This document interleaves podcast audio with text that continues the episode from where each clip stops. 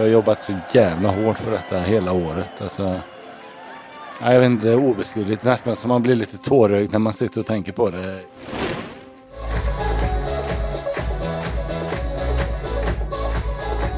Det här är ju liksom sån hemtjänst och sån hemmafest i bästa möjliga drag att uh, det är svårt att toppa detta. Många nya bekantskaper för fotbollens förbundskapten Janne Andersson när truppen till januariturnén togs ut. Jag tror att jag hade blivit ganska irriterad på mig själv om jag inte tog den här chansen och uh, gjorde det bästa utav den. Du lyssnar på tredje och sista delen av Offsides ljudreportage Sista utposten jag heter Johan Orenius.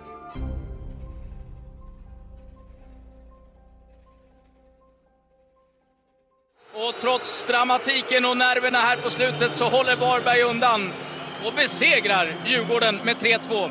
Ett eh, inför matchen guldjagande Djurgården. Nu känns guldet väldigt avlägset.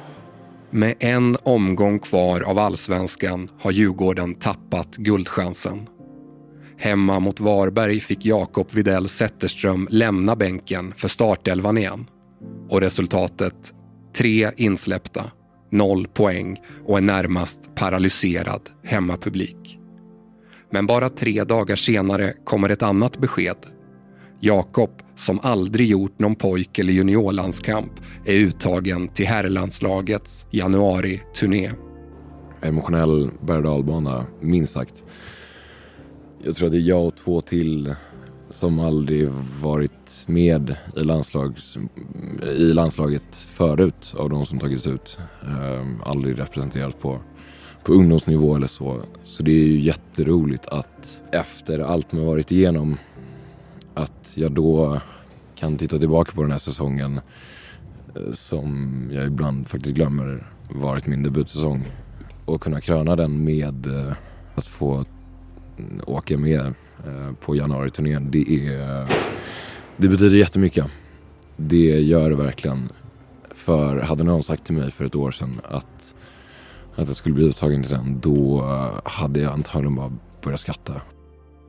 Längre ner i tabellen håller Mjällbys Carl-Johan Eriksson ännu en nolla. Hans tolfte på 19 matcher. Det allsvenska kontraktet är definitivt säkrat nu och i princip blev det klart uppe i Östersund där spelarbussen körde i diket på vägen till arenan och där matchen på grund av snökaos tog tre timmar att genomföra och där flyget hem dagen efter ställdes in. Ja, alltså det var det var bland det mest speciella jag varit med om, helt ärligt. Att allt gick ju ganska bra tills vi skulle ta oss till arenan. Dittills så hade ju allt gått som planerat och vi hade tränat på, eller aktiverat oss på morgonen innan och sen när vi skulle ta oss till matchen så var det ju is på vägen och bussen tog lite sladdar och vi tänkte att åh, nu blir det ju krock med personbilen som står där nere och busschauffören gjorde ju det jävligt bra och styrde in i diket där jämte och lyckades också ut, äh, undvika trädet.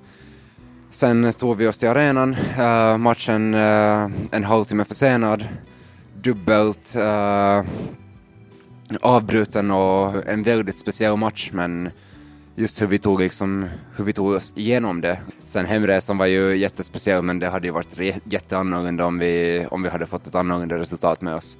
Hur var den att stå? Det var ju en snömatch. det, var, det var en snömatch men Alltså snö är ju bättre än regn egentligen när det är riktigt kallt för det hinner ju inte smälta på det på samma sätt så det blir inte våt.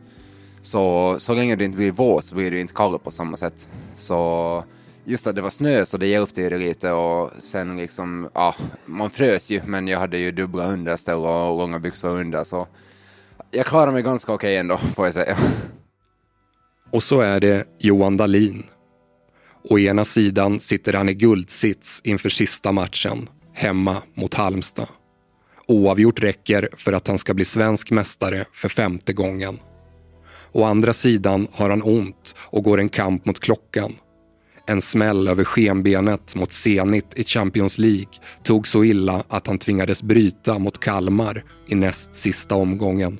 Ismael Diawara kommer in istället för Johan Dahlin. Målvakten var ett frågetecken. Dahlin alltså inför den här matchen. Han har spelat med smärta i foten. Och det syntes på Johan Dahlin att han var plågad där ute. Framförallt när det kom passningar tillbaka som han var tvungen att hantera och spela upp längre bollar. Och, Två dagar före avgörandet mot Halmstad är det meningen att vi ska träffas i Malmö. Men en tidig vinterattack ställer till det. Jag lyckas inte ta mig ner i snöyran och Johan Dahlin, han lyckas inte ta sig hem till Hässleholm. Efter torsdagsträningen med laget i Malmö får han körförbud av sin sambo Emily.